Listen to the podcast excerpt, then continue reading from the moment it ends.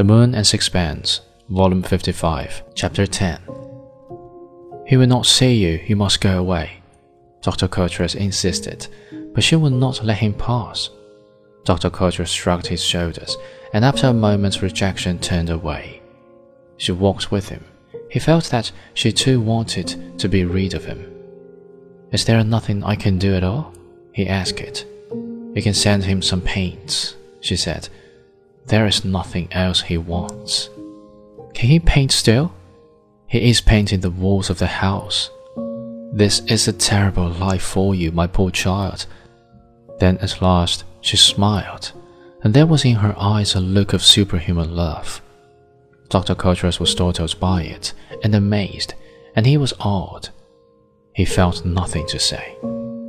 He is my man, she said. Where is the other child? he asked. It. When I was here last, you had two. Yes, it died. We buried it under the mango. When Ata had gone with him a little way, she said she must turn back.